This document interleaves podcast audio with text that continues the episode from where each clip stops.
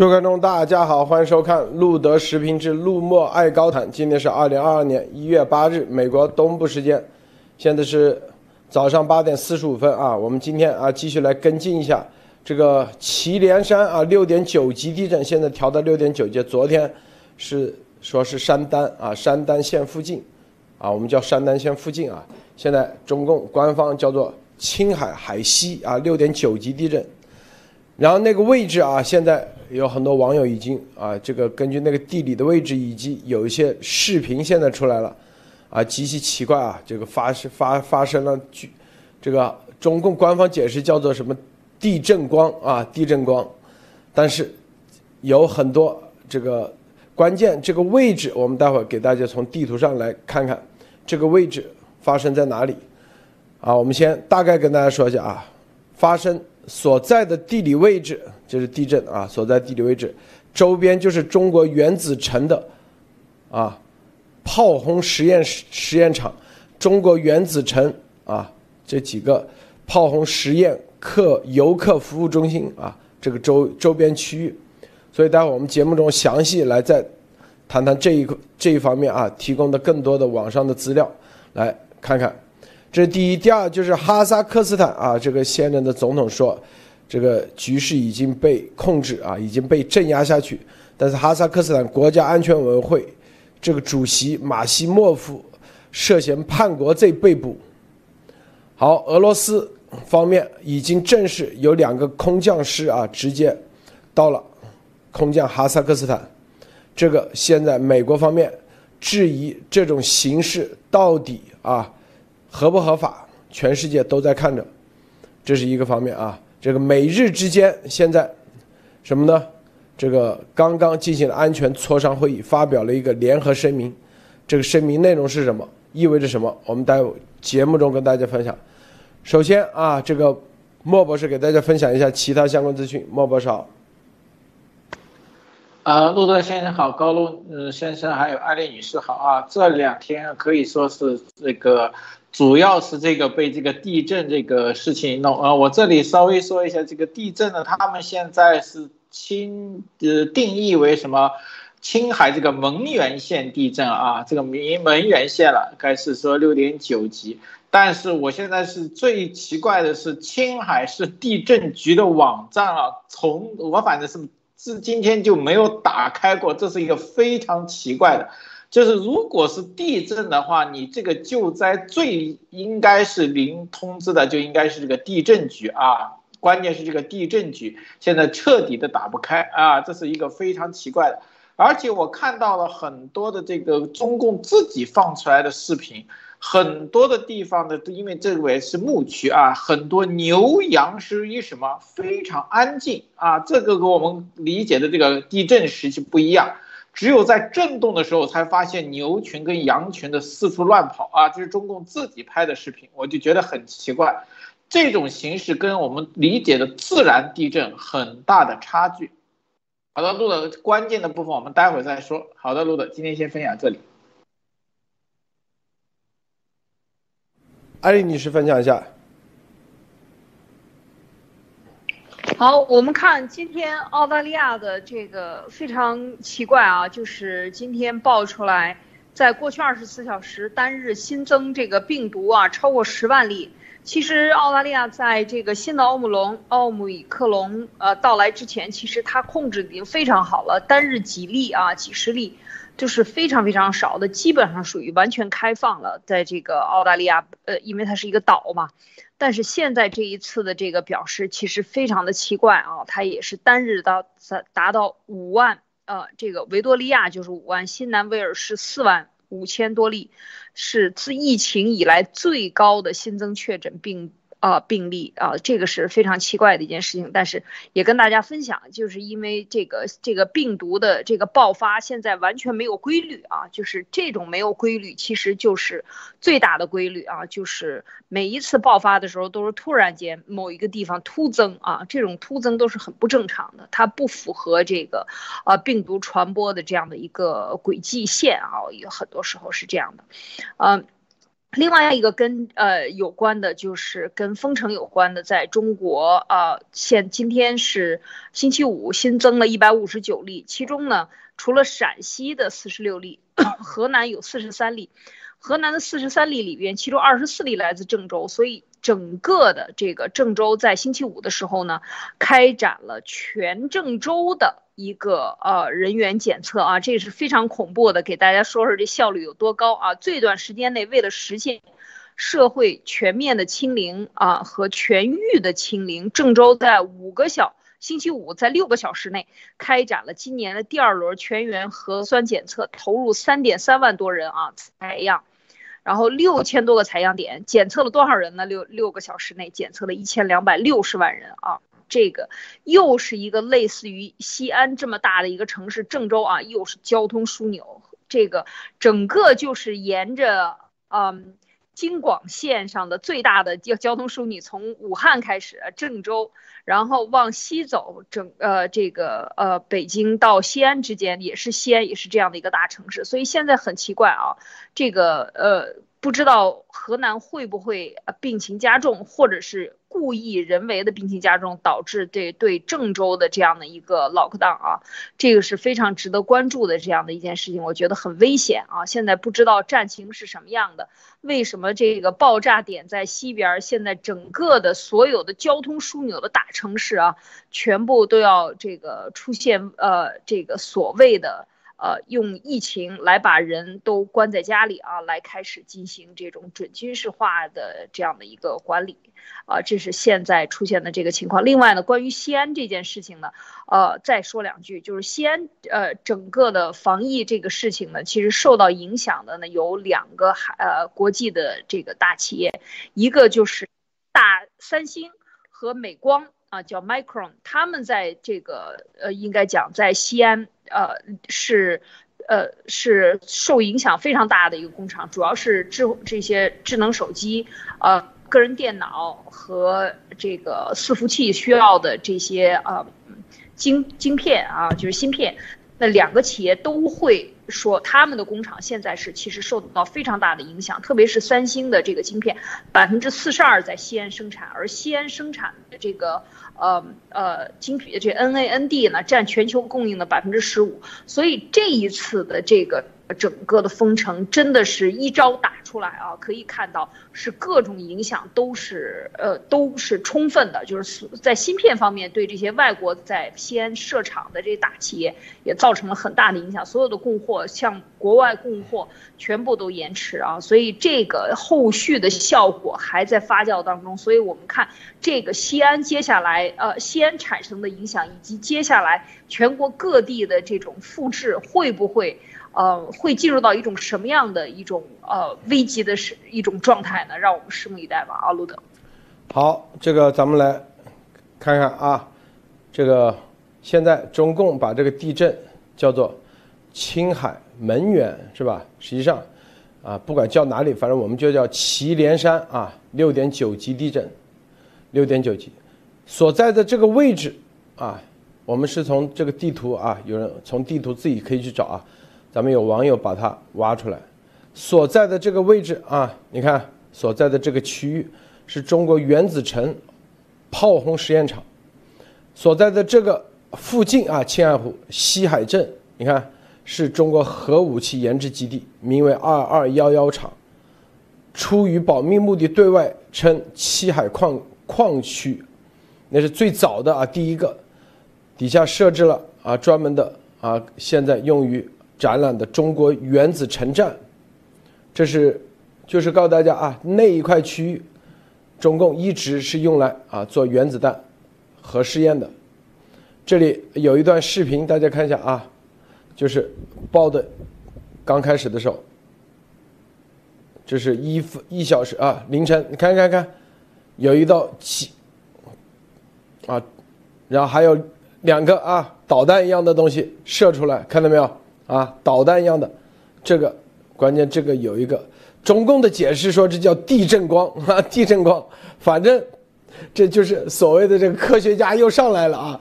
我相信病毒的时候也是一样啊，各方面的解释又来了。这可是第一个，咱们又是第一个啊，根据情报来确定这个地震不是自然的啊。这个有网友啊，你看我们为什么把这网友的放出来，就告诉大家该从哪些地方看。你看这里啊，所在的地震地方，这里是一个火车铁轨，看到没有？下面又是一个火车铁轨，中间这就是山啊，这山里头，大家知道祁连山有多大啊？火车铁轨这个中间全是山，两头就在地震就在这个山里头，两个火车铁轨中间，就这个图自己咱们所所有网友自己去挖啊，当然了。这绝对是高度机密的地方啊，没人知道里面到底是啥。你看这里头，就这个图你就知道，这是自然的嘛？是吧？这里一个铁轨，那里一个铁轨，这里头什么样的公式？中共在里头挖了七十年，啊，大家知道一个地铁站，就一个地铁站底下挖一年是啥？白云山都底下挖空了，别说一个大的祁连山，为啥选择祁连山？我们昨天说了，因为它够长，啊，够宽，里面至少够挖一百年、两百年，都够挖的啊！大家知道，这个又是那一块，啊，是高原，啊，所以啊，所以这个很多人说这个报废。那个地震是在这一块，看到没有？这个区域，这是之前五几年的原子城实验场是在这个区域，这个地震是在这个区域，所以这是一个新的啊。反正现在网上的很多视频，包括牛啊，这个地震之前一点反应都没有，一点反应都没有。大家知道啊，但凡啊，一般一般，这正常的自然地震，这个。级数比较高的，一般动物它因为它的感知能力比较强，它都会有极端的一些反应。但是网上现在看的视频，它没有任何反应。这个莫博士你怎么看啊？特别是这个地震光啊，地震光你怎么看？呃，地震光的话，我刚是看到说这个有人在抖音上面好像是贴出来一个信息说。中共的地震专家来说，不应该是地震光啊，这就非常的奇怪了。所以说这次地震里面出来这个信息很奇怪，就是地震出来以后啊，中共的地震局啊，这些救灾的地震局真正却没有声音。我看到的大量的是什么？什么甘肃的这个武警的什么救急这个总队。然后这个森林救灾的总队，这种应急管理部门，包括青海和甘肃的全部聚集啊，这是很奇怪的。大家知道吗？他的官网上报出来说只有四人轻伤，没有大面积的居民被困，但是告诉我们的说是整个青海消防总队组织了三支重型这个消防救援队。七百多名指战员，一百六十九辆消防车，四万多件装备准备出动。我就奇怪了，你们现在在一个荒芜的地方，只有四个人轻伤，没有任何的大灾难，你要这么多的装备和应急部队做什么？实际上，我觉得这个应急不是这个应急有人受伤，是应急有人把地震的消息传播出去，对吧？就像陆先生。这个地震一定有很多中共的这些专业人士会把信息传播出去，会有人员去那里挖掘信息。这些人是做这个用的，就是什么，用来堵围追堵截发现这个信息的人啊。这里面看到吗？整个相关部门已经出动两千多人赴灾区，全方位排查。排查什么？地震都已经完了，该救治的人差不多已经统计好了。大家可以看到，中共对这件事情仍然是以堵为主，这个问题就非常的严重。救灾应该是广开的公共频道，但是现在大家知道吗？官方渠道关的十分紧啊！这一点上我同意陆德先生，在军事区域，我曾经去过西北那边，西北那边会有一种特色，就是你坐民用地铁会经常和一些。不同的铁路分叉，但是那条铁路上从来没有这个民用车辆，也就是说，在整个西北地区会有一种专用的地铁，这种地铁经常会贴着山脉和这个河流走，但是这个上面是没有车和没有东西的，就是突然这个铁路会中断或者到其他地方，没有人知道，而且整个在中共的铁路网上是看不到这些地铁的。但是这些地铁实际上铺设的远要比民用地铁更深更远，很多地铁的尽头就是山区的某个洞口啊，这在西北地区常常可以见到，只要坐火车去过的那地方。那么这就有一个问题了，如果这个火车进入山脉，地震区域又在这个地铁这个铁路旁边，那么这个东西现在应该出现一个什么问题？这里面必然有军用物资被什么啊出现了晋级了，出现了这种迫害了，进行救灾，但是却没有。那这个问题我觉得就更加奇怪了。那么只能说什么有准备啊，有计划。好的，路子。我告诉大家啊，这个地震啊，我可以说两次大的地震啊，一次是汶川，一次是青海啊，这个玉树。我都去了现场啊，都去了现场。当时大家所有的这个地震出来，这个官方啊，根本是自然的地震出来的时候，基本上几个小时啊，啥消息都传不出来，这是第一，更不可能说就已经排着队啊，衣服全部准备好，几千人车辆，然后横幅拉着，横幅都已经做好了。大家看啊，我给大家看这是视频，就所谓的救灾的这些横幅都已经做好了。但这做个横幅得多长时间啊？大家都做过横幅啊，中国中国人谁没做过横幅？估计啊，怎么地？你这口号你得要做多长时间吧？这居然都已经做好了，视频都已经做，我怀疑是不是提前拍的啊？是吧？这些，当然这都是地震局啊，都是应急管理部。大家知道，现在地震局是归应急管理部管啊。这有，你看，这已经。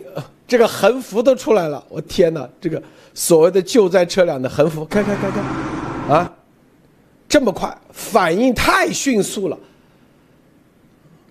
当年汶川地震，很慢很慢啊，反应很慢啊，可以说是，但是这次这反应太快了啊。汶川地震，我们我们第一次去汶川的时候啊。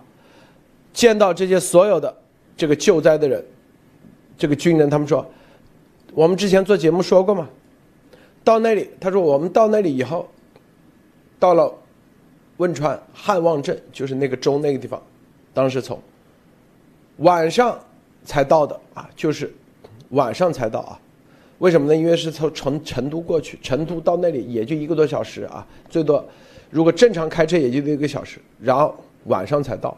到了那里啥都没有，啥装备都没有。为啥没有？因为进不来，进不来啊！所有的重型装备全部进不来，啊，进不来以后，然后都是用手去爬砖。当时就这个这个状态，我不相信说十几年以后，中共的这个假片头体系，啊，居然就可以做到快速反应。啊，这个地震刚出来一个小时不到，这个衣服都穿好了，不，然后摄影师都到位了啊，摄影师都到位了，是不是？我绝对不相信啊。这个艾丽女士你怎么看？这个属于典型的摆拍啊，咱们这个有个专业词儿，摆拍。就是把姿势都摆好了，然后呢，这个胳膊肘往前一架，然后呢举着红旗，然后腿一个一个劈叉，然后这个就属于这个动作是一模一样。路德讲的这个，呃，我我也觉得很吃惊啊。包括刚才莫博士讲地震网里面反倒没有消息啊，真正的没有，因为他无法回复，他既不能说呃假话，也不能说真话啊，所以呢他就不说话。啊，最好的就是不说话，不说话就不犯错误嘛。所以你的网站打不开，这就挺好的。我觉得这个其实就是非常典型的这个全方位的一个，呃，演习，就是所有的呃机关部部队到位啊，就是宣传口呃跟上，主要还是一个宣传口。宣传的目的是为了什么？是为了掩盖这次真正的这个造成地震的原因和它产生的影响，而这些。部队能够在这么迅速的时间里边能做好这一切动作，这说明是什么？说明各个单位对口啊，全部都已经这个对接好了，在这个时候就要就是。摆拍已经完成，现在是释放这个摆拍的效果都已经出来了，说明这就是一系列的动作。所有的这个呃这个军事它一定会产生，如果是这个呃做演习做这个呃爆炸啊做爆炸，它一定是要有一个原因来遮掩啊。那么这个时候这都属于整个计划爆炸前就应该已经全部都做好了计划，应急部队所有应该怎么做怎么说啊，全部都是到位的。所以这两天。看，其实。整个的除了这个有几个几场灾难啊，包括在西南部还这个其他城市也有。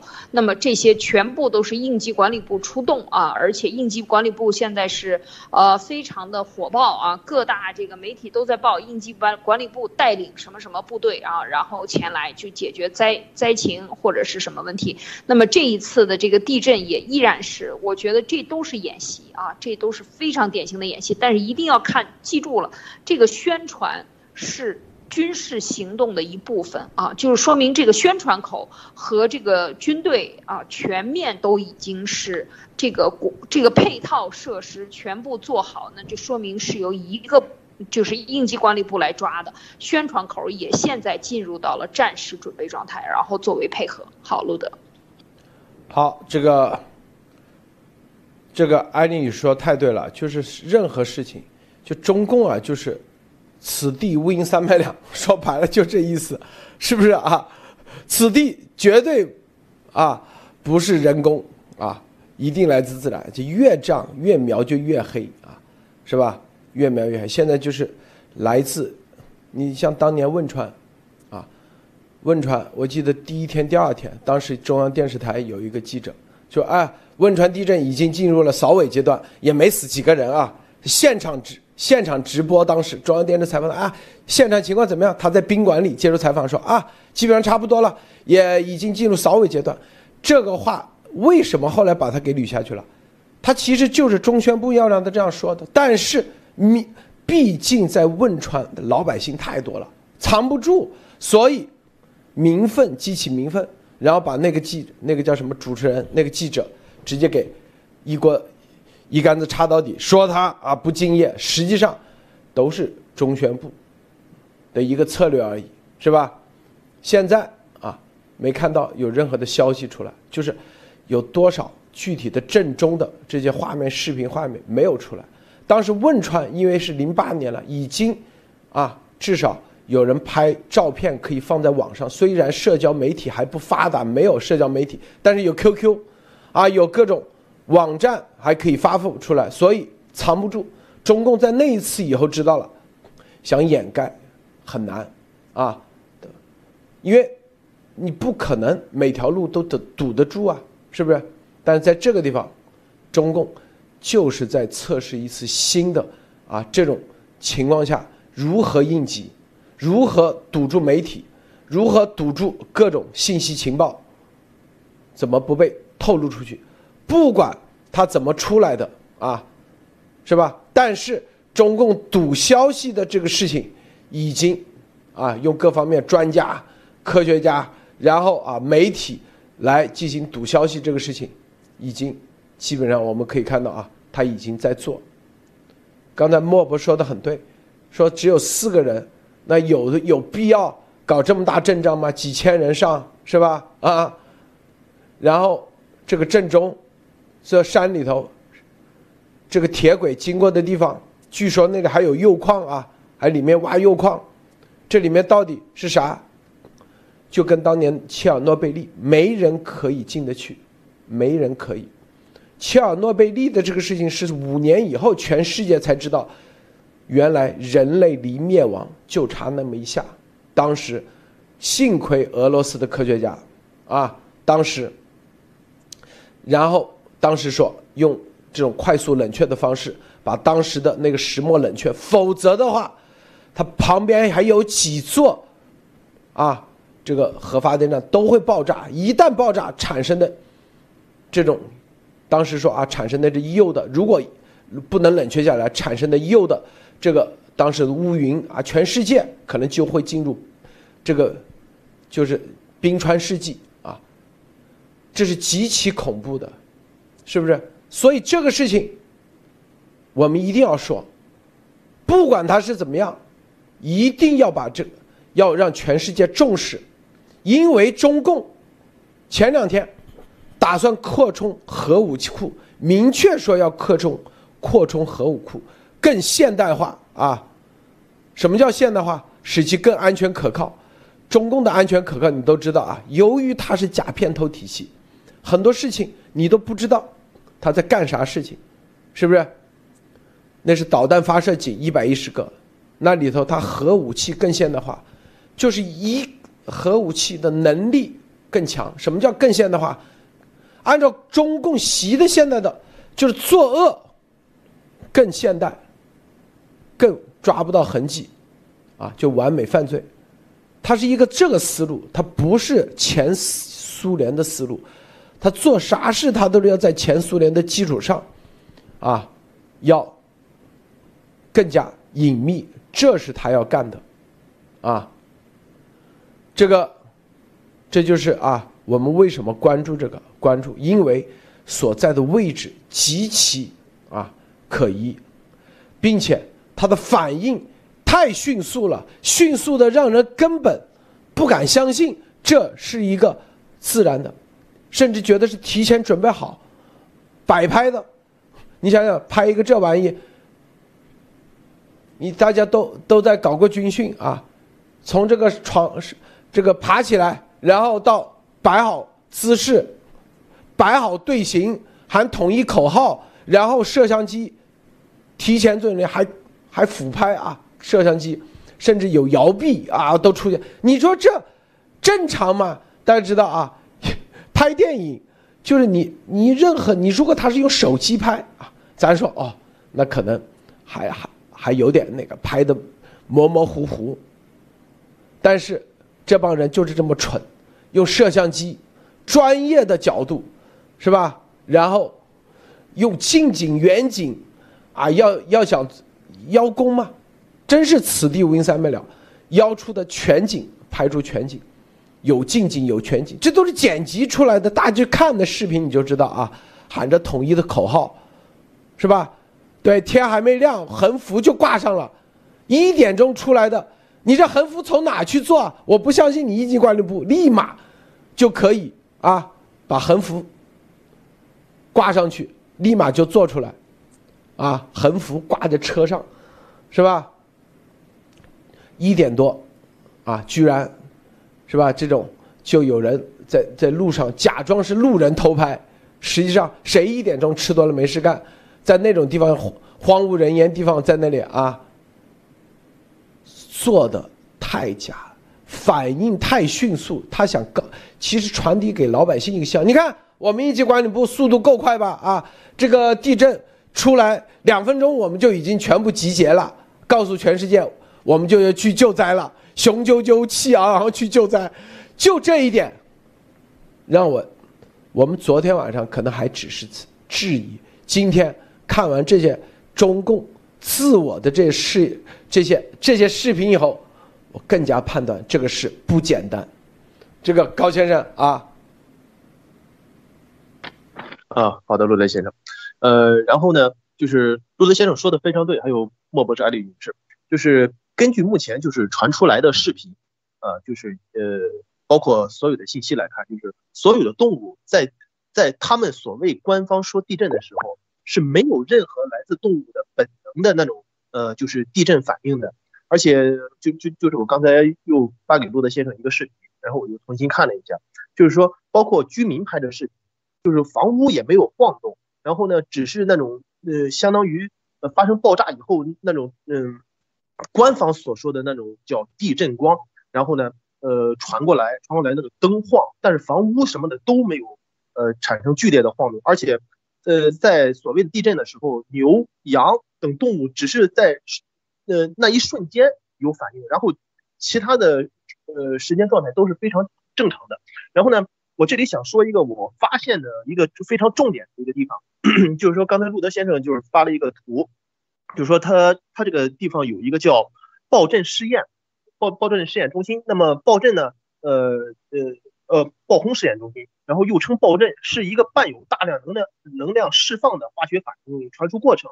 然后呢，它是一个呃呃反应区前沿因为呃应以超超声速运动的，呃称为轰爆波。所以说大家刚才看那个视频没有？就是说它在发生的时候，它会产呃呃产生了一个大的一个就是几公里以外产生了一个地震光，然后呢。有两个两个不明的飞行物过去了，然后呢，它那个爆震波呃扫过以后呢，介质成为高高温高压的轰爆产物，能够产生轰爆的系统可以是气象、液象，呃，固象或气液等这些东西。我我为什么要说这个呢？就是我开了一个脑洞，因为之前路德社提过，呃，就是山丹军马场，那么有看过《行尸走肉》的。伙伴们应该想到，就是《行尸走肉》里面有一个就是就是生化实实验室，那么他们这个生化实验室在失败了以后，他们就把这个地方炸了。那么我们这里是是不是可以想象一下，在路德社曝光了这个山丹军马场以后，然后又产生了这个呃呃爆轰试验，然后呃包括动物没有反应，他们是把这个山丹军马场的这些相关性炸掉了。呃，这是我开的一个脑洞，然后。呃，还有通过视频看，它就是很多都是提前准备的，应该就是应该就是完全可以确定就是摆拍，而而且关键是它这个原子城，呃，它是个爆轰试验基地，它不应该在地震带，呃，因为这都是军事重点，呃，重点部门，它选址是非常重要的，它如果是尤其这种非常呃就是核试验非常重要的，呃。它在地震带的话，会在操作或者试验的时候产生非常大的危害啊！这是我要分享的先生。大家看啊，就这宣传片，你看啊，这个说这个紧急接警后，甘肃总队张掖支队山丹大队，看没有？明明是一开始山端，现在变成了青海门源，为啥？因为咱们说山丹，山丹里头有重要的，所以现在。改风向了，不能叫山丹了啊，叫青海门源 地震，啊，山丹大队，二十人，你看，你看这样摆拍的，我天哪，你看这，正面一个是哇，你一看都是摄像机，从因为摄像机从从底下，因为摄像机是一个机位，你看，哇，站的这么整齐，还剪辑出来的啊，你看还有这个角度，两个视频一剪辑，这个狗都已经准备好了啊。看到没有？然后，这都就这，我告诉你就这视频拍出来，你把它剪辑，你自己算算，你得花多少？所有做视频的，就你把这个素材拍出来，剪辑你得花多长时间？这个出来一个多小时就已经在快手全部出来了。你看这所有的素材，那也太快了！你这速度啊，天哪啊，是不是？这就是，并且山丹的一定要改成青海门源啊，是吧？看到没有？这正不正常？大家想想，这里现在啊，有人给我发信息说，说是那里是铀矿啊，祁连山里头，说铀矿很可能是这个铀矿爆炸，铀矿爆炸，说应急救援部的黄部长啊。啊，通过咱们的雷啊里面的习身边的人说的啊，说刚刚打电话问的，说铀矿爆炸啊，这个信息还要待有待确认啊，说是铀矿爆炸啊，现在有两个可能性，一个是核试验，一个可能是铀矿爆炸啊，这是来自啊习身边的人说的，这个应急救救援部说的啊。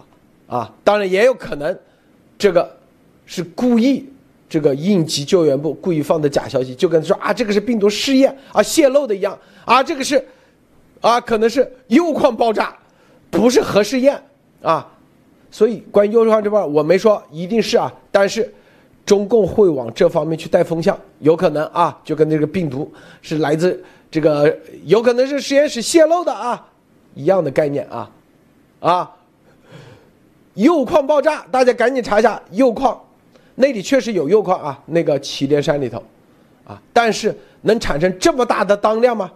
我是质疑的，我是质疑的啊。这个铀矿爆炸，这个我是对这个铀矿爆，有可能是应急管理部故意放的假消息，来掩盖是核爆炸的这个啊。但是，我只是质疑啊，咱们啥都有可能质疑啊，就是来自于中共内部的信息，我们都会质疑。就告诉大家啊，这个，所以大家自己去核实。我没说它一定是核爆炸，也没说一定是铀矿爆炸啊，但是。有现在有两个信息渠道，一个说应急管理部的人说是铀矿爆炸啊，某方面说这就是核试验啊，当然了，中共一定说是有可能啊，现在说自燃，一看掩不住，可能就是铀矿爆炸啊，往这方面去，具体啥，咱们不下结论，记住啊啊，这个莫博士分享一下。对的，路德先生说的这个，我还真查了一下，真的中共做过地下核试验的地震学的观测啊。我刚发现一个图表，最大的以前我查到两个信息，一个以前做地下核试验地震观测最主要的一个是前苏联的基地，这个基地在哪里呢？在这个哈萨克斯坦的东北部啊，是当年苏联做核这个地下试验最多的一个场地。还有一个呢。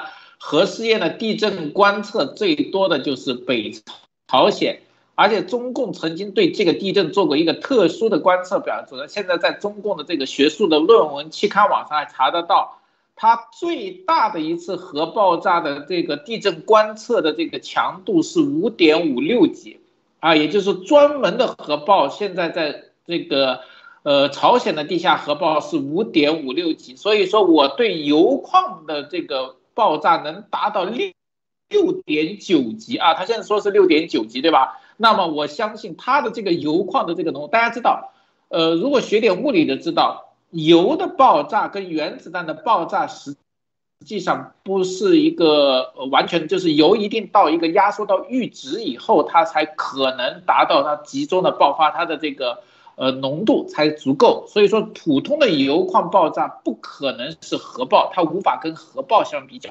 那么我觉得这个里面要一个，大家知道，朝鲜是专门的核武器定点地下只能达到五点五六，那么这意味着这个现在观测到，如果是六点九有地下核爆，它的当量应该远超过在朝鲜已经试验的最大核当量啊！这个实际上是中共自己做的研究，大家有空的话，一会我会转到推特上。好的，路德。这个啊，这个很可能在那底下也有这个专门的提纯的啊，铀提纯的提纯的工厂啊，什么在这里面啊，这是一个。但是啊，它这个你像那个切尔诺贝利试验，它到不了六点九级啊，六点九级，所以这个里头啊，除非当量有很多很多提纯堆在那里啊，就跟那个。因为因为这个很多时候提纯不到一定时候，这个对中共在搞超级原子弹，这铁木真这句话点到位了。超级原子弹啊，刚才莫博士说了，这个原子弹的一般的原子弹的爆炸，最多也就五点多级，啊，地下它这个绝对是地下核试验，毫无疑问，啊，中共在搞超级原子弹，说太对了啊。这个东西能到六点九级，还会产生地震光，你就要知道是多大的这个能量才会产生这个地震光，啊，你去看看，这个七当时七点四级有没有产生过地震光？没有吧？然后那个日本那个多少十几级九点多级有没有产生地震光？没有吧？你去看日本那个。地震所在那个地方，是吧？有多少摄像头天天盯着那片海域？为啥没产生地震光？地震光都能产生出来，你想想，还只是在六点九级就产生。所以这里头啊，这里头，不简单，不简单啊。对，一般啊，这个沙皇氢弹，你们去看看能产生多大的地震？自己查一下啊。全世界俄罗斯搞的沙皇氢弹，还是在地面做的试验，好像没有到六点九级吧？大家查一下啊。这就是咱们这个节目告诉大家的啊，核心是在这里。艾丽女士。是这呃前刚刚前几天时间啊，这个台湾的花莲呃旁边呃发生的这个地震，五点几级地震，所以这个现在我觉得我们大家都真的是从病毒专家，呃核专家，地震要去研究啊，就是这个中共的作恶啊，他在选择这些嗯。点的时候要加强自己的军事的时候，之前路德不是讲过吗？极大军事啊，病毒啊，核武器啊，这是绝对是他的一个，呃，非常重要的一个武器。他现在也这两天，呃呃。都一直在爆出来，中共要加强核武器。所谓的加强，就是提高这个核武器的安全啊！大家一定要这么听，就是关于中共他宣传的时候，当他说我要提高这个东西的安全，其实就是说他要提高这个的不安全度啊，就是说他要加强他。它的管控能力，让它在更危险的情况下可以达到它的最大的释放效果，然后来威胁世界啊！哪怕是死死炸炸毁了一个大洲又怎么样呢？只这个这个，他现在作恶已经三亿人感染啊，这个病毒，所以看到他根本就没有底线，也根本不在乎老百姓的命啊！所以在这一点上，就是刚才讲到的这个祁连山，我觉得大家可以更多的去关注，嗯。祁连山到底挖空了多少？刚才莫博士讲了一个很关键的，很多铁路啊，跟着这个民用的铁路走，但是最后就不知道拐哪儿去了，就拐到山里边去就不见了啊！而且就是山里头大到什么程度？你想一个高山，而且是在高原上的高山，它可以上下挖的这个空间非常大，甚至里边是可以做做。坐飞机跑道都可以做的啊，就是非常非常大的空间，是我你很多人无法想象的，就是他到底把中国的这个山里边挖到什么程度，所以在里边做这些实验，做各种各样的这种，呃，这种核爆实验，以及它也里边还有铀矿，刚才讲到啊，就是铀矿也在那边，所以呃。这个我我觉得这种可能性是非常大的，而且在讲到了这个加强加强这个武器的建设啊，那么它要实验，那么它要应用，应用就得就得做实验，就得。就得做这个准备工作，那么这些东西是不是都有关联呢？我觉得是非常可疑的。另外一点呢，说到宣传上啊，就是呃，我觉得我路德社现在是成了这个呃角力点啊，就是敌方我方啊都在放消息。那么到底是哪个消息是真的？但是有人放消息给路德这件事情，说他是铀矿爆炸，本身就非常说明问题了。就是就是我我觉得是非常让人兴奋的啊，就是第一时。之间就有人放这个消息，那就说明第一，这个路德社这个平台发生的平台受到足够高的重视度，不管是呃中共方还是西方啊美方美国方还是中共的内部的这个呃雷的一方，大家都在这个平台上希望放出声声音。那么这一点，其实我觉得就是给我们的所有的观众。呃，提高了这个更更多的这个可以想象的空间。那么在这个平台上，大家能够找到的，能够路德社指出来的这个方向，其实就已经非常接近核心了。那么到底他是怎么做的？他是怎么改变的？他想宣传部门想放什么样的消息呢？这些我觉得都是值得我们去关注的。那就说明中共在这个的事情上。一点是肯定的，就是这绝对是一个摆拍，是一个军事行动中的各个部门在动，它是出问题了吗？还是它就是它的计划中的一部分？这些都是值得关注的。好，路德，你看这个沙皇氢弹，美国地质调查侦测到引起瑞士地震、里氏地震规模五到五点二五级的地震，啊，这个中共现在要搞，就是我告诉你是这样的啊，这个逻辑是这样。中共导弹他知道打不过去，但是他想，我只要有一颗导弹，我打一千颗，有一颗过去，你美国也死了，是吧？然后所谓的更加现代化是什么？就是更加小，然后呢，洲际导弹能扔过去，然后嘞，当量更大，这都是要做实验的啊。像青青黄沙弹是三级引爆，三级，啊，呃，沙黄氢弹啊，沙黄氢弹是三级引爆，它是用啊，先要引先要啊，就因为原子弹之前是一个一个大当量的炸弹引弹引撞击这个原子弹，原子弹就是小男孩这样的原子弹在撞击这个氢弹，然后再引爆氢弹，三级引爆，是吧？这个三级引爆。这里头你光做，因为美国它是通过超级计算机，就是你要算这个速度能不能撞击正好撞击到这个铀或者氢弹的这里头，因为氢弹是核聚变嘛，是不是？撞击到正好能不能有一颗有一个粒子撞击到这个原子，这原子弹就这原理嘛，是不是？因为它高度提纯，百分之九十多都是这个啊，然后这个铀它本身在撞击以后它分裂，它不断的分。这裂变嘛，发展，但你钱先要，你保证有足够高的速度，啊，能撞击这个铀的原子，是吧？核，然后速度够的，然后再撞击这个氢子，氢弹，是不是？这就是啊，它必你光实验室做，你是理论啊，理论上是可以，但是。你到底，你不去是现场去做，你永远不知道你这玩意到底能不能成功，啊，这个最新的啊，这应急管理部啊又说，说啊这里面，他们也知道啊真真假假，因为他知道他们的消息会到咱们这里来，有的时候也可能故意放些假消息啊，在这个事情上，他说是煤矿瓦斯爆炸导致这个铀矿，整个矿都炸掉了。啊，说那个铀矿啊，是一个中富铀矿、中铀矿，啊，中铀矿，啊，这个是一个中铀矿啊。说说二幺幺厂是中平铀矿，啊，然后新疆那里是富铀矿。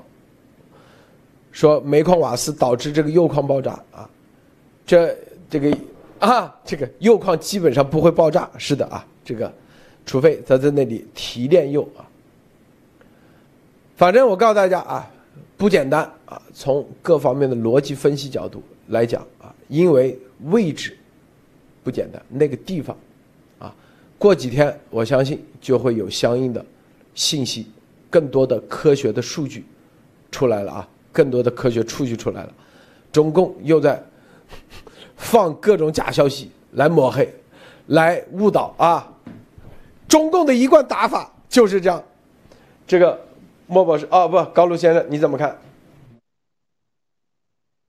呃，我觉得就是路德先生一开始就是说，呃，您拿到的这个就是所谓应急管理部啊传出来，一开始就是刚开始做节目的时候说的那个铀矿爆炸，您就是怀疑。它是个假消息，我觉得是非常正确的，因因为呃，因为刚才我查了一下信息，这个铀矿是不容易爆炸的，它主要是有放射性，而且它需要精加工，然后需要浓缩，然后需要各种的，就是呃结合才才能会引起，就是说它普通的铀矿，它最多就是有放射性，所以说它根本不可能就是说就是在开采啊或者是什么情况下产生爆炸。而且这会儿官方他又说是由于瓦斯爆炸引起的连锁反应，呃，造成了铀矿爆炸，呃，所以说我感觉他完全是想一个怎么说呢，叫欲盖弥彰，想瞒天过海，呃，而且通过他们的视频就可以看到，就就应急管理部他一直呃怎么说呢，就是完全是提前有准备，呃，而且准备的非常充沛，像这种重大的就是说。地震方案起码就是两三个小时才能准备出来，我是说最少最少的时间，但是他们就已经很快的准备出来，包括横幅啊、视频啊、装备啊，呃，还有大量的人员啊、车辆啊，所以说这应该是都是有提前预案的，而且已经在抖音、快手呃，已经就是传出来了。你看，呃，就是昨天的节目里里边讲过，像像西安疫情方面呢，就是这些东西它都不允许呃往外传，但是现在呃涉及这种嗯就是很诡异的这种地震，所谓的地震，它却可以这这样的大量大量的铺天呃盖地的这样传出来，所以说它就是一个就是摆拍，然后呢。呃，再结合就是一开始节目发的那个，就是这有一个爆轰试验呃中心，然后嗯，怎么说呢？这应该就是一个呃他们自己做的一个试验啊，这是我要分享的，陆德先生。哎，莫博士或者艾丽女士可以，艾丽姐可以说一下。好的，我来说一下，就是说。呃，二零一六年我查到这边，这二零一六年中共的这个地震局曾经监测了北朝鲜第一枚氢弹啊，朝北朝鲜第一名氢弹的这个放释放，当时这个监测到的是，呃，美国监测到是五点一级，中共地震局是监测到四点九级啊，然后呢，中科大。和中科院相当于估算其当量这五到七千吨，不是很高。但是大家知道地震的里氏地震的话，我只大概说一下，呃，如果是六点九级这次的话，那相当于差里氏差两级。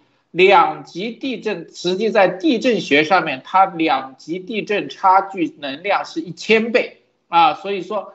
呃，虽然不能直接估，也就是说，这次当量即使在原子弹和氢弹里面也不算低当量，就是一个高当量，也就很明显，普通的炸弹和油爆炸是无法达到六点九级的。这个是中共自己的研究啊。美国和中共都有研究，也就是说，现在只是观测到六点九级，已经是北朝鲜二零一六年氢弹能量的一千倍啊，这个地震能量的一千倍。具体这个大弹不知道，那么也就这意味着这个东西，我觉得更适合于什么定点和优化的核爆啊，油爆炸绝对是达不了的。不要说油化的，这个重水爆炸也达不到这个要去在。就是材料爆炸跟这个武器爆炸是两个等级的概念，这个在材料和这个武器上是很明显的。好的，路德，是的啊，这个这些啊，这大家都要。我们今天这方面就说到这里啊，我们接下来看这个这个什么呢？就是好这个最新的关于哈萨克斯坦啊。这个俄罗斯的第三十一空降旅和第四十五空降特种旅陆续抵达哈萨克斯坦。这个俄罗斯维和部队，什么第四十五独立旅空降兵部队、九十八空降师和第三十一独立旅，这公然啊堂而皇之的啊，现在居然到了哈萨克斯坦，是吧？现美国方面非常质疑啊。哈萨克斯坦总统宣布基本恢复秩序，感谢中俄等国大力支持。同时，这个国家安全委员会，就是一月六号之前他还是主席的，叫马西莫夫，涉嫌叛国罪被捕，啊，在一月五号的时候就把他撤职了，然后把他抓起来了。他之前是两度担任哈萨克斯坦的总理。二零一六年九月出任国家安全委员会主席。好，这里还有啊，这个这个哈萨克斯坦，那现在啊，这个接下来啊，美国方面啊，全世界都在都在收集相应的啊，这个相应的这个证据，就是更重要的就是哈萨克斯坦，这里面就是美国出啊，就是俄罗斯出兵啊，到哈萨克斯坦到底合不合法？啊，合不合规？全世界都在关注这个事情啊。然后美国回应，你看在这里啊，布林肯啊，他说，这个对哈萨克斯坦目前存在的紧急状态深表关切，啊，然后，但是对于哈萨克斯坦在吉安组织出兵问题上，他说我们对这项要求的性质和提出的原因存有疑问，我们正试图了解更多的有关情况。在我们看来。哈萨克当局和政府当然有能力适应的应对抗议，而且以尊重抗议者权利，同时又维护法律和秩序方式来这样做。然后他说：“我认为最近的一个历史教训是，一旦俄罗斯方面进了你的家，有时就很难让他们离开了啊。”然后其实接下来啊，接下来各方面的啊分析人人士说，就俄罗斯出兵啊进入哈萨克斯坦的话，哈萨克斯坦民众啊激起哈萨克斯坦民众更大的反反抗反弹，就有点像当年阿富汗啊。当年也是俄罗斯啊，前苏联出兵阿萨阿富汗，干预阿富汗的这个政治，最终啊进入了十年的阿富汗战争。所以现在虽然出兵才这么一啊，可能就几千人特种部队，那接下来啊这个事情就是哈萨克斯坦，俄罗斯你正式出兵了，那说白了，这就是啊各方的道义就可以拉开干了啊。就跟当年前苏联出兵阿富汗，美国就有和啊，从道义上讲，就可以去支持阿富汗当时的游击部队去跟前苏联干啊。对，这就是其实就是变相的，这叫做武装入侵了啊，变相武装入侵，但是它伪装成维和部队，所以接下来。啊，接下来当年也是一个空降师去的阿富汗，后来受不了场，然后啊，然后啥呢？就激起整个的这个阿富汗入侵这个战争十年。对，接下来啊，因为现在啊，现在包括各方啊，中共方面都是这样说，包括啊这个哈萨克斯坦说这是啊某些国家背后支持的。啊，在这里你看啊，说某些国家外国势力支持的，啊，煽动、教唆啊，一些媒体和外国人物煽动有计明确的计划、攻击计划、协调的行动。他说，这是一个外国势力策划的、训练有素的，和本地和外国的武装共同策划的一个这样的行动。我在想啊，就算是外国策划的，你如果是用自己的人解决的话，啊，这个事情就好办；但是，一旦俄罗斯进驻的话，这个事情那就性质就彻底变了，这个性质变的，我告诉你就意味着啥？这就已经不是一个内部的什么啊，这个，那可能就。已经呃，因为啊，那那就说白了就是国际事件了，这这就属于你的俄罗斯啊出兵，接下来所有的事情，俄罗斯他要背很大责啊。从舆论上讲，说白了，就是这就是普京蠢的地方，知道吧？啊，普京蠢，但是对于哈萨克斯坦，他们对普京来说，对俄罗斯来说。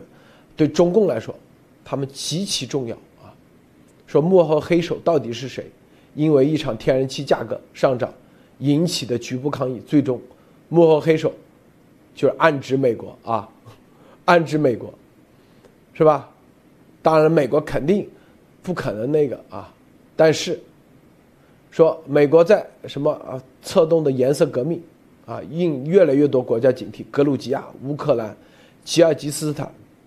啊你看乌克兰当时最终现在全面和美国在一起了，因为你策动的一个基础是什么？就是老百姓需要自由，需要民主，需要人权。你如果像英国，为啥从来策动不起啊？啊，英国、法国、德国这些民主国家，为啥？因为老百姓不可能被你这样利用，最终。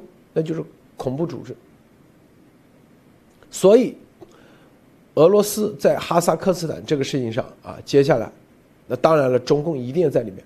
哈斯克斯坦这个局势，接下来啊会闹得很大啊，不仅仅是很大，更重要的，这是走到地缘政治的一个前沿，直接跟中俄之间啊交接的一个这样的重要地方。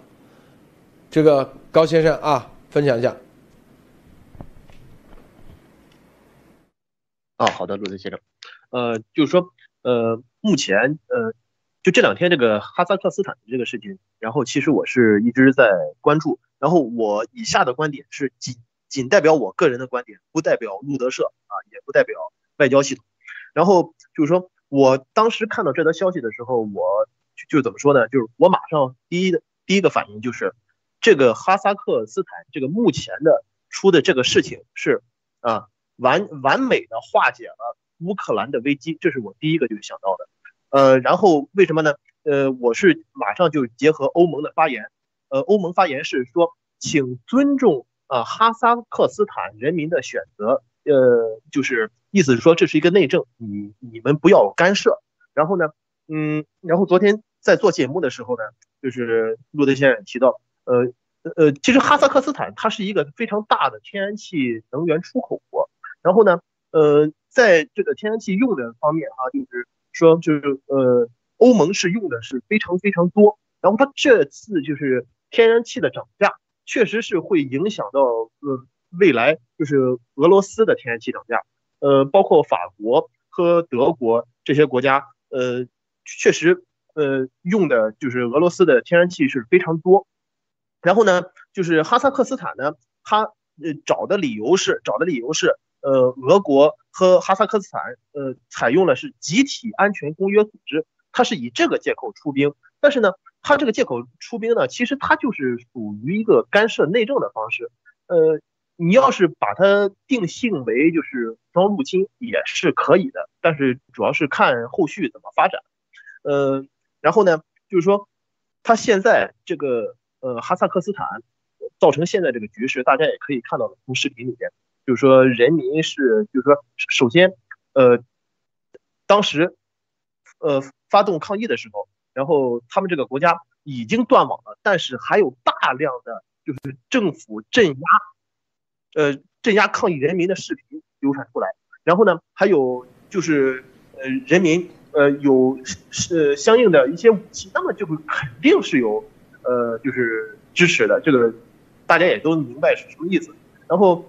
嗯，所以说我还是觉得，就是说，再加上这个中国，呃，中共政府和俄罗斯还有哈萨克斯坦，他多次提到说不要发生颜色革命，然后，呃，欧盟也发言了，然后美国也发言了。反正我是从外交角度上解解读来说，这其实就是有，呃，就是刻意的，就是说可以说是刻意的，一是解决两个问题，一是化解乌克兰现有的危机，二是呃防止就是。呃，将来俄罗斯用这个就是天然气的涨价这个借口来再次威胁欧盟啊，这是我要分享多的钱。这个哈，这个哈萨克斯坦啊，这个政治啊绝对有影响力的叫马西莫夫，他两度任哈萨克斯坦的总理啊。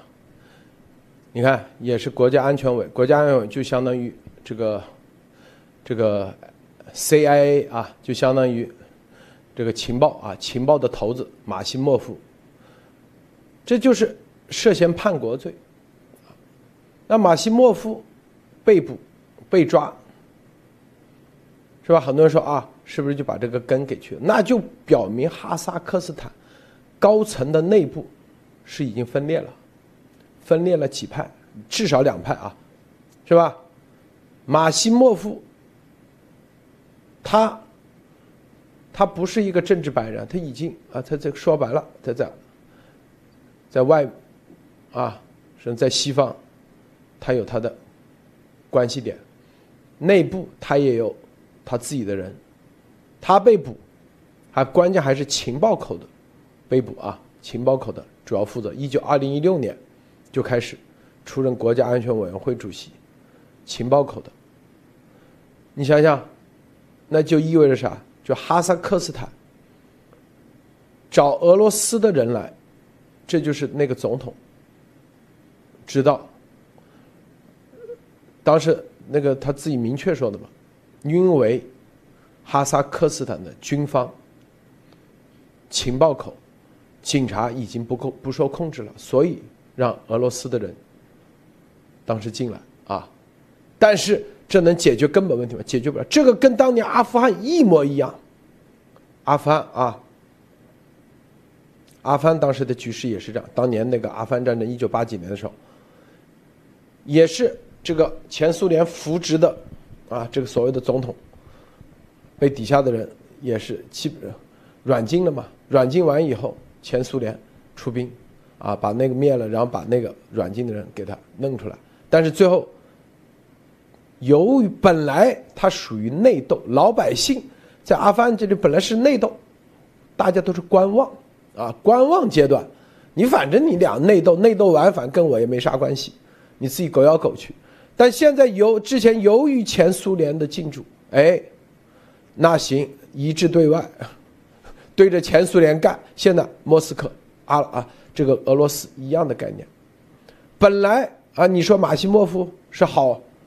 还是谁是好谁是坏？他在这，他他在这个，你说马西莫夫他就一定是追求民主或者那那不一定。但是现在由于啊把他变成叛国罪，然后那边找俄罗斯，说白了那就是彻底对立了。而这马西莫夫他一定不是一个简单的啊，他现在是涉嫌叛国罪被捕，能不能真正捕得了？就跟当年叶利钦一样。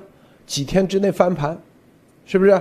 所以大家要看这个背后，当年戈尔巴乔夫也是被软禁在那个叫克什米尔那个半岛那里度假，然后当时接管的叫做什么总统过渡委员会，啊，是不是？说这个戈尔巴乔夫被免去职务了，因为啊身体原因，但几天戈尔巴乔夫翻盘了，这翻盘背后就是 C.I. 美国中情局的力量。这马西莫夫啊，涉嫌叛国罪被捕，这个里面未来就大戏上演了，有好戏上演。啊，俄罗斯两千多人能解决得了问题吗？我告诉你，第一，解决绝对解决不了；第二，这几千人对普京来说，他能控制得住吗？他控制不了。两，他派的是特种特种部队。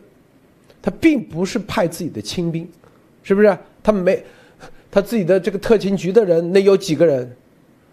特种部队啊，这个东西能不能真正被他掌控？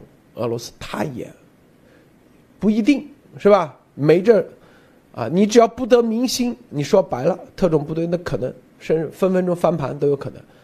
但是这个啊，背后就是现在啊，这个民意其实对。哈萨克斯坦的总统是极其不利啊，因为他把俄罗斯的力量引进来，这就已经啊激起民愤。然后有啊这个马西莫夫啊涉嫌叛国罪啊被捕，实际上这就已经预示着哈萨克斯坦内部有一有这个真正的力量的明面化，那一定会清洗马西莫夫的所有的派系。那这些人会坐以待毙吗？那不可能，啊，哈萨克斯坦这个可不像当年啊，这个赵子阳手下那些人都啊一个个坐以待毙啊。毕竟别人是国家安全委员会的，赵子阳他他是没事，他只是一个啊总理啊总是吧总书记，他并没有掌握军权，也没有掌握各种别的权利。但是马西莫夫不一样，他是国家安全委员会，我相信。啊，这个人还是运动高手啊，各方面好像啊，各方面啊，他都很比较厉害。莫博士，你怎么看？呃，是的，这里面我看到就是说，俄罗斯进军只能说明一个问题，就是说很明白这个哈萨克斯坦的总统是搞不定了啊，就是他要。明显已经处于非常崩溃的边缘，他才去找俄罗斯，而且俄罗斯紧急出兵，也就是说哈萨克斯坦的这个事情对哈萨克斯坦的政权是非常的紧急。如果俄罗斯不出兵或出兵慢，那可能真的就已经这个总统就当不下去了。但这里面我觉得一个问题就比较奇怪，就是俄罗斯是打着维和部队的名义进驻这个呃哈萨克斯坦。那么这就有一个问题了，维和部队应该是由联合国或者维和部队总部来做啊。一个单独国家如果打的话，那会打开一个很大的口子。所有参加过维和部队，包括美国都可以出兵，对吧？我也是来维和的，但是到里面我维谁的和和打谁，那都由各个国家决定。这一点我觉得俄罗斯紧急派部队其实是打开了一个盒子，就是大家都可以出兵。那你这个美。哈萨克斯坦总统可以要求的话，那我说马西莫夫是不是可以要求自己的啊这个后面的东西出兵，对吧？说明总统是叛国。那现在就说总统说马西莫夫叛国，那马西莫夫是不是说我也有证据证明总统叛国，我也可以要求维和部队来进行这个维和，都是可以。那么这里面我觉得是一个内部斗争突然加剧的过程。还有一点就是说。这个马西莫夫，我查了一下，非常有意思，跟中共的关系非常的紧密啊。他一九八八年是在北京这个语言学院学习，八九年是武汉大学的这个法学硕士，然后又后来呃学士，后来回到哈萨克斯坦，也就是他一直是中共武汉大学的校友。那么我这个里面会不会这个马西莫夫背后的这个背景可能不是一家，有可能是两到三家的背景，而让一个总统直接把他的 CIA 的情报最高官员和总理抓起来，那么是不是意味着其他的势力对马西莫夫的支持已经让总统感觉到了非常大的这个威胁？那么我觉得这个马西莫夫能不能被抓和未来他的幕后势力？哦，我觉得会不会中共也牵扯在里面？是不是里是一个非常复杂的多极关系？那么这里面，我觉得就是哈萨克斯坦实际是一个和多方势力在中亚的一个第一次的直接碰撞和较量。好的，路德。对，就是多方的啊碰撞和较量。但马西莫夫啊，之前在啊，刚才之前在武汉啊，什么都是这个八九年啊，八九年、九几年那时候啊，都是属于前苏联时期。他应该是一个克克伯的啊，克格勃的，他是出生在啊苏联的，就是现在的哈萨克斯坦努尔苏丹，啊，那时候叫前苏联的叫切呃萨克切利诺格勒，啊，他是维吾尔族，然后就读于俄罗斯人民友谊大学，啊，现今的以前叫卢蒙巴人民友谊大学，一九八八年那时候还叫苏联啊，接受苏联公派。去往中国北京语言学校留学学习一年，所以他属于一般的公派，那肯定都是是吧？这个克格勃的啊。一九八九年九月是武汉大学，那也是代表前苏联。然后三年时间啊，一九九二年提前毕业并获武汉大学法学士。那个时候啊，七月那前苏联刚解体，然后他就哎，武汉大学，然后。学士毕业，所以他在中国的这个经历啊，在之前都是这个前苏联时期，前苏联时期啊，后期后期在中国大陆和香港领导哈萨克斯坦的贸易的业务，然后呃这里头啊这个所以就是这种独裁的啊这种国家啊，他啥呢？就假装独裁国家。最终都会因为权力互相之间的争斗啊，因为他两任这个总理，可能但是纳扎尔巴耶夫 是吧？后来任命现任的这个总统啊，任为总理，把他做成国家安全委员会主席啊。那种啊，就中亚这些国家啊，这些中亚国家，它之前都是由部落啊、家族发展起来的，所以部落家族的。各种背后的力量很大啊，家族的力量，因为他就一千九百万人嘛，一千九百万人，是不是？这个民族都相对来说比较比较单一啊，哈萨克族为主，中亚在历史上历史上，它不像咱咱中国是不是啊？在中国经历的各个啊民族大融合啊，来回扯来扯去很多啊，他那个。相对来说啊，因为那些地方，比如说啊，无论是唐朝的时候，就算去去待一个段时间，没多少年，有咱汉族人在那待不惯，就撤回来了。所以那边的人，就那个中亚的那个地地域的人，他们就习惯在那里待，所以最终啊，凝结下来都是比较单一的，相对来说比较单一的民族，都是以突厥突厥系为主。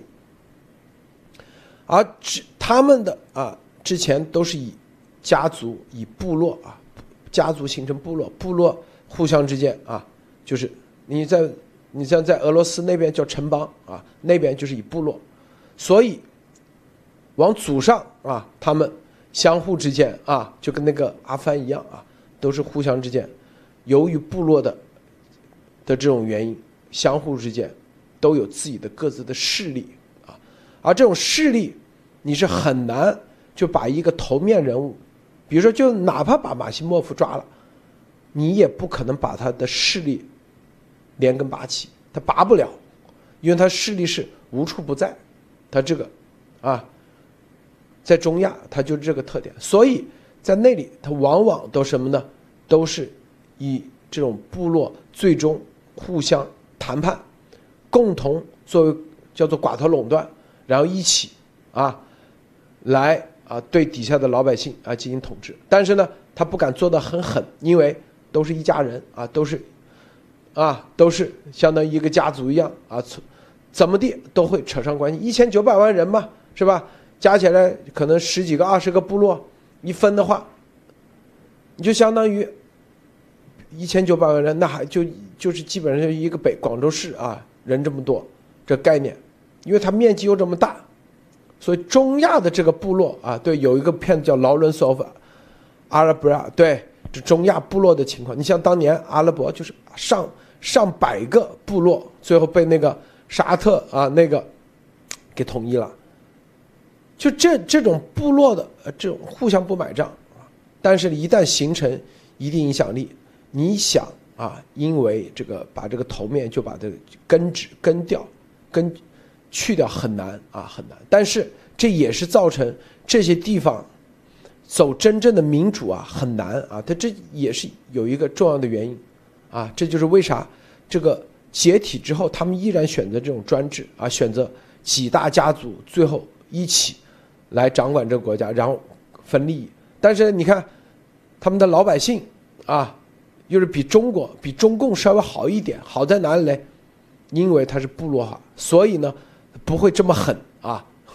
中共是对自己老百姓是绝对足够狠的，他们不敢，就这原因。但是啊，但是现在是社交媒体时代啊，社交媒体时代，这些就旧的这种势力会不会重新洗牌，重新啊各种方式，它一定是作用力反作用力。反正纳扎尔巴耶夫啊的时代。接受了新的挑战，即将结束。俄罗斯在哈萨克斯坦的这个影响力，啊，如果他真正具备的话，他不需要动武，他一个电话给几个部落，比如说给马西莫夫打个电话，哎，不要弄，不要乱了啊，一起，是吧？说吧，你要啥利益，分就行了。但是压不住，看到没有？也必须得派。武力过来，那可见就马西莫夫负责的这个国家安全委，根本和纳扎尔巴耶夫彻底啊不买账，所以才不得不引俄罗斯的军队过来，俄罗斯的军队，但俄罗斯军队来了，又是一股新的政治势力，这个新的政治势力来了以后，你把它清理掉是很难的啊，很难的。啊，自古啊历史上。就我来到你这里，那行，你是要至少要断条胳膊断条腿的，否则你让我走没这么容易，啊，因为俄罗斯，它不是一个，也不是一个说啊，这个是吧？这个像美国一样啊，来了以后按协议说走就走，从来不是一个这样国家，他一定会啊，顺带把你家这个带走，那个带走。弄点东西，否则他不他就白来，啊，这是俄罗斯的一贯。所以俄罗斯加入进来，这就是一股又是一个新的政治派别。现在我们可以看到啊，纳扎尔巴耶夫、马西莫夫是吧？两派，现在俄罗斯第三派进去了，这三派啊，虽然马西莫夫什么被捕，但是他们的势力会这么容易承认就被啊被你灭吗？不见得。好，然后俄罗斯的这一派，是不是？那两边，那现在美国这边，那俄罗斯进，美国一定也会进，是不是？你俄罗斯进来了，美国不可能不进。说白了，这就明面化了。各方角力，既看实力，也看各方面谁最后给的筹码多。啊，这个艾丽女士啊，最后分享一下。嗯，我觉得还还有就是一这个呃，刚才嗯呃就是讲到的啊，就这个现在乌克兰和对乌克兰和。嗯，哈萨克斯坦其实他们两个中间的距离是很近。哈萨克斯坦的整个的地理上啊，它面积非常大啊，地土地面积非常大。它就是它和乌克兰两个人都是两个国家中间很窄的一条走廊，这个就是俄罗斯。所以当乌克兰这边俄罗斯要进攻，现在已经谈到无法再谈的时候，突然出现哈萨克斯坦这个事件，我觉得绝对不是很简单简单的一个没有关联的事件，绝对是有关联的。那么它的这个事情的发生，事实上第一着急的就是俄罗斯，第二着急的就是中共。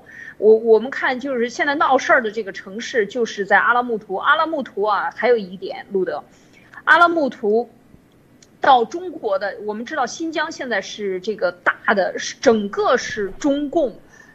向西“一带一路”啊，陆地上的这个地上的这个一路啊，一一这一条路上面的两个大通道啊，其中阿拉木图主要是连接伊犁，那么伊犁现在是做成整个国家级的这种自治区啊，就是说什么工业区什么的啊，就是火车站所有的都在这边进行交汇啊，那就是连着阿拉木图。那阿拉木图整个它的这个呃呃，当时阿阿纳扎尔巴耶夫。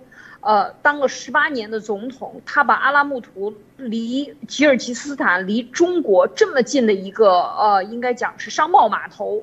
做成国家的首都，而且做成永久国家首都啊，这个其实是得很多争议的，等于他没有把这个国首都做到国家的核心。你最起码你现在西安、北京，你得在这个整个土壤的这个中心的地带啊，能够得到保护。所以它这个阿拉木图其实是一个大的贸易站啊，大的交通枢纽。再往南呢，中国这边是喀什；再往南是喀什，往往中间这边就是伊犁。那整个这个地区的这个，我们看到它的交通影响。如果阿拉木图出问题了，第一着急的是俄罗斯，旁边马上着急的就是中国。为什么？呃，习近平要给他这个总统，这个所谓纳扎尔巴耶夫的托儿啊，新新上来的这个总统，给他要呃要捎口信。其实受到，因为这是一条交通的大动脉。他们正好是连接伊犁的大大动脉，那么对它产产生的打击，我觉得这就是整个的美欧是对俄罗斯和中共的这种呃对抗过程中的一个是一另外一种做法。当然，他的这个现在产生这个事情，看到俄罗斯急了，俄罗斯直接派这个维和部队进驻了。到底维和部队合法不合法，我们不知道。但是维和部队进驻，说明一点是俄罗斯真急了，而中共又。捎口信过去，所以所以可见这一次的这个动乱绝对不是，就是说它里边很复杂，但是它的乱绝对不是他们这两个国家中俄两国想看到的。这是我想说的第一点，就是它的战略地点和发生事情的这个时间点和地点都是非常的巧妙的。另外还有一点就是说，呃，在这个时候呃出现这个这个测试。呃，就是我我觉得就是对中共，呃，是而而且这个国家啊，就是这个呃，它是一个非常集权的，而且“一带一路”很多很多的项目都在哈萨克斯坦。那么这个对刚才路德讲到的是部落式管理，但是从总体上的纳扎尔巴耶夫是共产党啊，大家要知道他是共产党。那么他的这十八年里立了那么多的像，搞得成像到处都是列当年列。立这个列宁的像和立毛泽东的像一样，在哈萨克斯坦立这些像，其实他就是搞这种集权统治。那现在的这种这种对抗，我觉得就是呃，它会接下来还会再发酵。那么这个其实我觉得就是中共非常担心的啊，它整个在西亚布局了二十年，在苏联解体以后，呃，有了钱以后，两千年以后，它开始在这些国家大量的买资源，然后建铁路，买买它的能源港等等等等。那这些都对它产生巨大的冲击。如果政治不稳定，那中共在这边的投资都会受到影响。所以我觉得这个是一个是一个嗯，是一个可以。在长期看的这样的一个事件，阿鲁德，这个哈萨克斯坦啊，几十年来被称为中亚政治最稳定的啊国家和地区，政治最稳定啊。哈萨克斯坦之前的纳扎尔巴耶夫是吧？然后也给哈萨克斯坦什么经济啊什么又是带来也政治稳定啊，所谓的稳定啊，压倒一切啊，这个代名词是吧？各方面。无论俄罗斯啊、美国啊、中国各方面关系处理的都很好，就外交。然后呢，老百姓呢，是吧？你说很有钱吗？也不有钱，也不是很有钱。穷不穷？也不，也比较平均啊，那种，也不至于，是不是？因为去过哈萨克斯坦，这个阿拉木图都知道啊，因为我经常看那个阿拉木图有些 YouTube 拍的，城市很干净。面积很大，人很少，啊，这有点这个好像很稳定啊，搞不出任何动静出来。因为搞动静的一个前提是老百姓对这个啊极其不满意，饭也吃不饱，啥都啊就是这个啊这个当政者认为他是出现那种极端情况下啊才会推翻政府。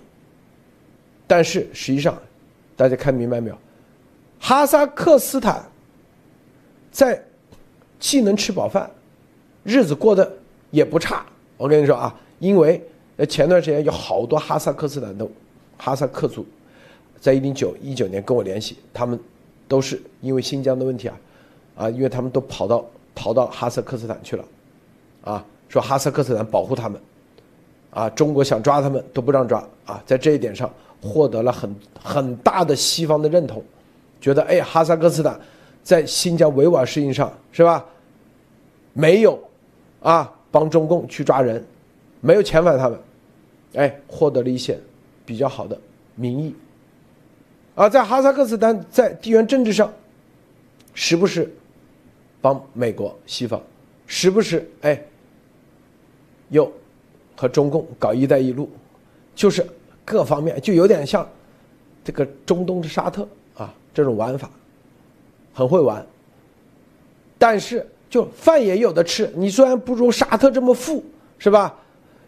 啊，个个都是开豪车，是吧？也不如，也不会到你像那什么一些民主国家，什么这孟加拉国的这么穷，穷的可以说是啊，每天就一美元、两美元的收入。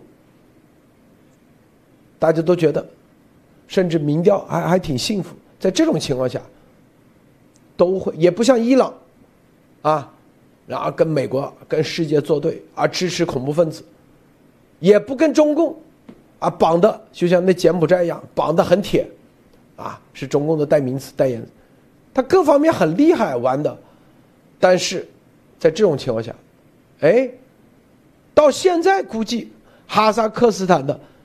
啊，前总统纳巴纳扎巴耶夫都搞不明白，这个怎么老百姓说起来就起来，啊，是不是？本来是一个小冲突，并且找的这个理由也太不是理由了，因为就是所谓的翻三倍啊，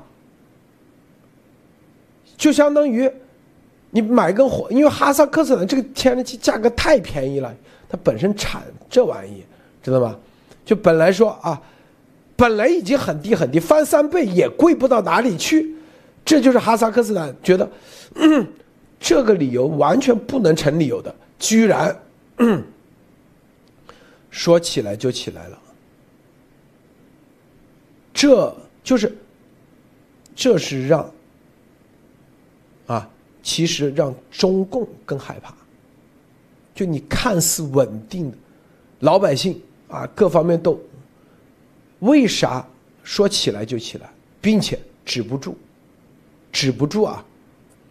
就说白，这个人平时很健康，突然就一个小针孔这么大，居然这个针孔啪一下喷出来，血止不住，这下让人怕了啊，起不来了，只能让俄罗斯过来。这是他们怕的，你看没有？这个就是俄罗斯也不会想到，也绝对想不到，啊，居然哈萨克斯坦这种情况下，老百姓说起来就起来，啊，他们的情报估计也获也没有获取，也获取不到任何情报，只能出这个下下策。我告诉你，他派兵绝对是下下策，几千，啊，说不定比这要多，啊，绝对是下下策，不得已而为之。告诉大家啊，这是绝对的啊，因为但凡他都不会这样做，这样做说白了就是跳过了任何的一切的法律程序，联合国国际的所有的那个，说难听就是入侵啊，这就是入侵，军事入侵。因为，那你哈萨克斯坦，你凭什么让别人的军队来到这里，可以拿着枪？因为你哈萨克斯坦就相当于在美国，你持枪你得有持枪证，啊，或者是你得合法。那你的武器从哪来的？这些都违反了哈萨克斯坦的现有的宪法。就你的你所谓的独立就是假的，啊，你的宪法里你肯定。啊，凭什么你老百姓不能拿枪啊？你外面的人来到这里可以拿枪杀老百姓，这就是最大的法律基础的崩溃。你的哈萨克斯坦现有的法律基础，由于俄罗斯的兵入驻，可以在你这里拿枪，那就是你最大的法律的崩溃。法律的崩溃就意味着很多很多事情。我告诉大家啊。维和部队，联合国才可以派联合国。联合国的维和部队，你进驻到这里，我之前专门问过啊，专门问过的。一个国家，第三就是一个国家，比如说像阿富汗或者是伊拉克，啊，你的军队进来，你你的军队的每一个军人，你拿枪去射射击哈，所有的。你得有法律基础，否则那就乱套了，啊，对政府为限啊，说太对了，包括，啊，我当时问过他们那个啊医生，比如说美国的医生，在疫情突发地去到当地，你怎么去救人的？你必须得有当地的医生执照啊，否则你去那里说啊我是美国的医生，我美国我是医生。你当地你这就是违法的，你这，后来我知道，一落地，他就给了这个联合国派往的啊，就世界卫生组织的医生有个临时医生证，哎，这个是很关键的，意思说任何一个国家的军队到另外一个国家，是吧？你先得有协议，你的入驻，要么就是像阿富汗这个叫做反恐战争。反恐战争是联合国通过了反恐法，在这个情况下，那叫反恐战争，并且打完以后要撤的，你还要把所有的在反恐战争里所有的要原地恢复。你炸了多少路，你得给它修好；炸了多少桥，你给它修好。这叫反恐战争，啊，最后你必须得撤兵，否则你叫非法入侵。啊，记住啊，你撤你你到那不走。那叫入侵。那现在俄罗斯依据啥？依据你这个五个国家签那个军事协议，你就可以，这是绝对违宪的啊。同样，谁让俄罗斯军队来的？谁现任的他哈萨克斯坦的总统？你这个就是政府违宪。说白了，你这个总统就不能当了。就是直接，啊，哈萨克斯坦也有所谓的国会议会啊，是要下台的。你不下台，那老百姓就可以另外，所以这里头是很多啊，很多啊。哈萨克斯坦的政府之所以让西方接受，就是因为它还有一个宪法，至少之前纳扎尔巴耶夫还是按照之前宪法啊产生全民选举，虽然啊每次都是百分之九十多他得票，百分之七八十，但是他至少还是按照这个宪法走的，等于说你现在相当于你这个宪法已经的基础已经没有了，国际社会对你的政府说白了能不能认？就不认了，那你哈萨克斯坦现任的政府的所有的外汇储备，在美国，美国就可以制裁了。所有的这都会制裁，因为这就是法律基础你已经没有，你的政府的合法性已经没有了。这就是啥？这乌克兰啊，就是俄罗斯的进驻，说白了，这给自己搬起石头砸。一般的国家都是啥？都是请雇佣军。这就是为啥请雇佣军，这俄罗斯咋傻乎乎的直接就说啊，我这个啊第几十几空降师就来了，这不脑子进水了？一般都是请雇佣兵、雇佣军，啊，是不是？绝对不会以政府军的形式来，这就是出了昏招啊，是吧？要体现啊，咱们俄罗斯永远站着跟你站在一起，但是在国际法律上，你这已经输了。大家知道啊，任何的，从长远来讲就是国际法，这就是为什么俄罗斯在乌克兰最终也是输，输就是因为他不懂法。这个，这个最后莫博士啊，最后分享一下好吗？这一点有没有点评的？是的，这里面其实体现了一个，就是中亚的政治局面是突发的，超出了。俄罗斯跟中共的应对的能力范围之内，所以说不得已派兵。那么其实可以看到，中共的应对实际上也是非常匆忙的。那说明这次这个哈萨克斯坦的事件，其实俄罗斯跟中共是相当的被动。那么我们未来可以看到，中共在里面一定也会出昏招的啊，因为俄罗斯都这样了，中共一定会出昏招。但是哈萨克斯坦最后，我们相信一定会出现一个新的局面。新的局面就是什么？美国或者西方国家开始对中共跟俄罗斯应对紧急局面出现了一个摸底啊！摸底有个好处，你俄罗斯跟中共可以这样搞，如果没有意续约，那么其他国家也是可以这样搞的。那这个时候就要看谁的军事力量和这个投送力量更强了。那么大家知道，全世界投送力量最强的应该是美国。好的，路德。还有一点啊，这个刚才宋雨琦说的是，中共起码还说我们志愿军去支援朝鲜，你这直接呃多少空降师？大家知道，美国在哈萨克斯坦有各种各样的投资，有各种各样的利益。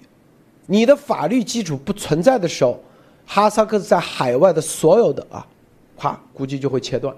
然后，啊，由于要保护美国的在哈萨克斯坦利益，你因为你俄罗斯已经进驻了，美国进驻就会合法化啊，这一系列的是吧？大家看啊，这就是哈萨克斯坦的局势不简单。未来大家继续根据这个线索，这条你们就很清楚的就会知道这里头。啊，长远来看，看的是啥？好，咱们今天节目就到此结束啊！谢谢莫博士，谢谢艾丽女士，谢谢这个高先生，谢谢，别忘了点赞分享，再见。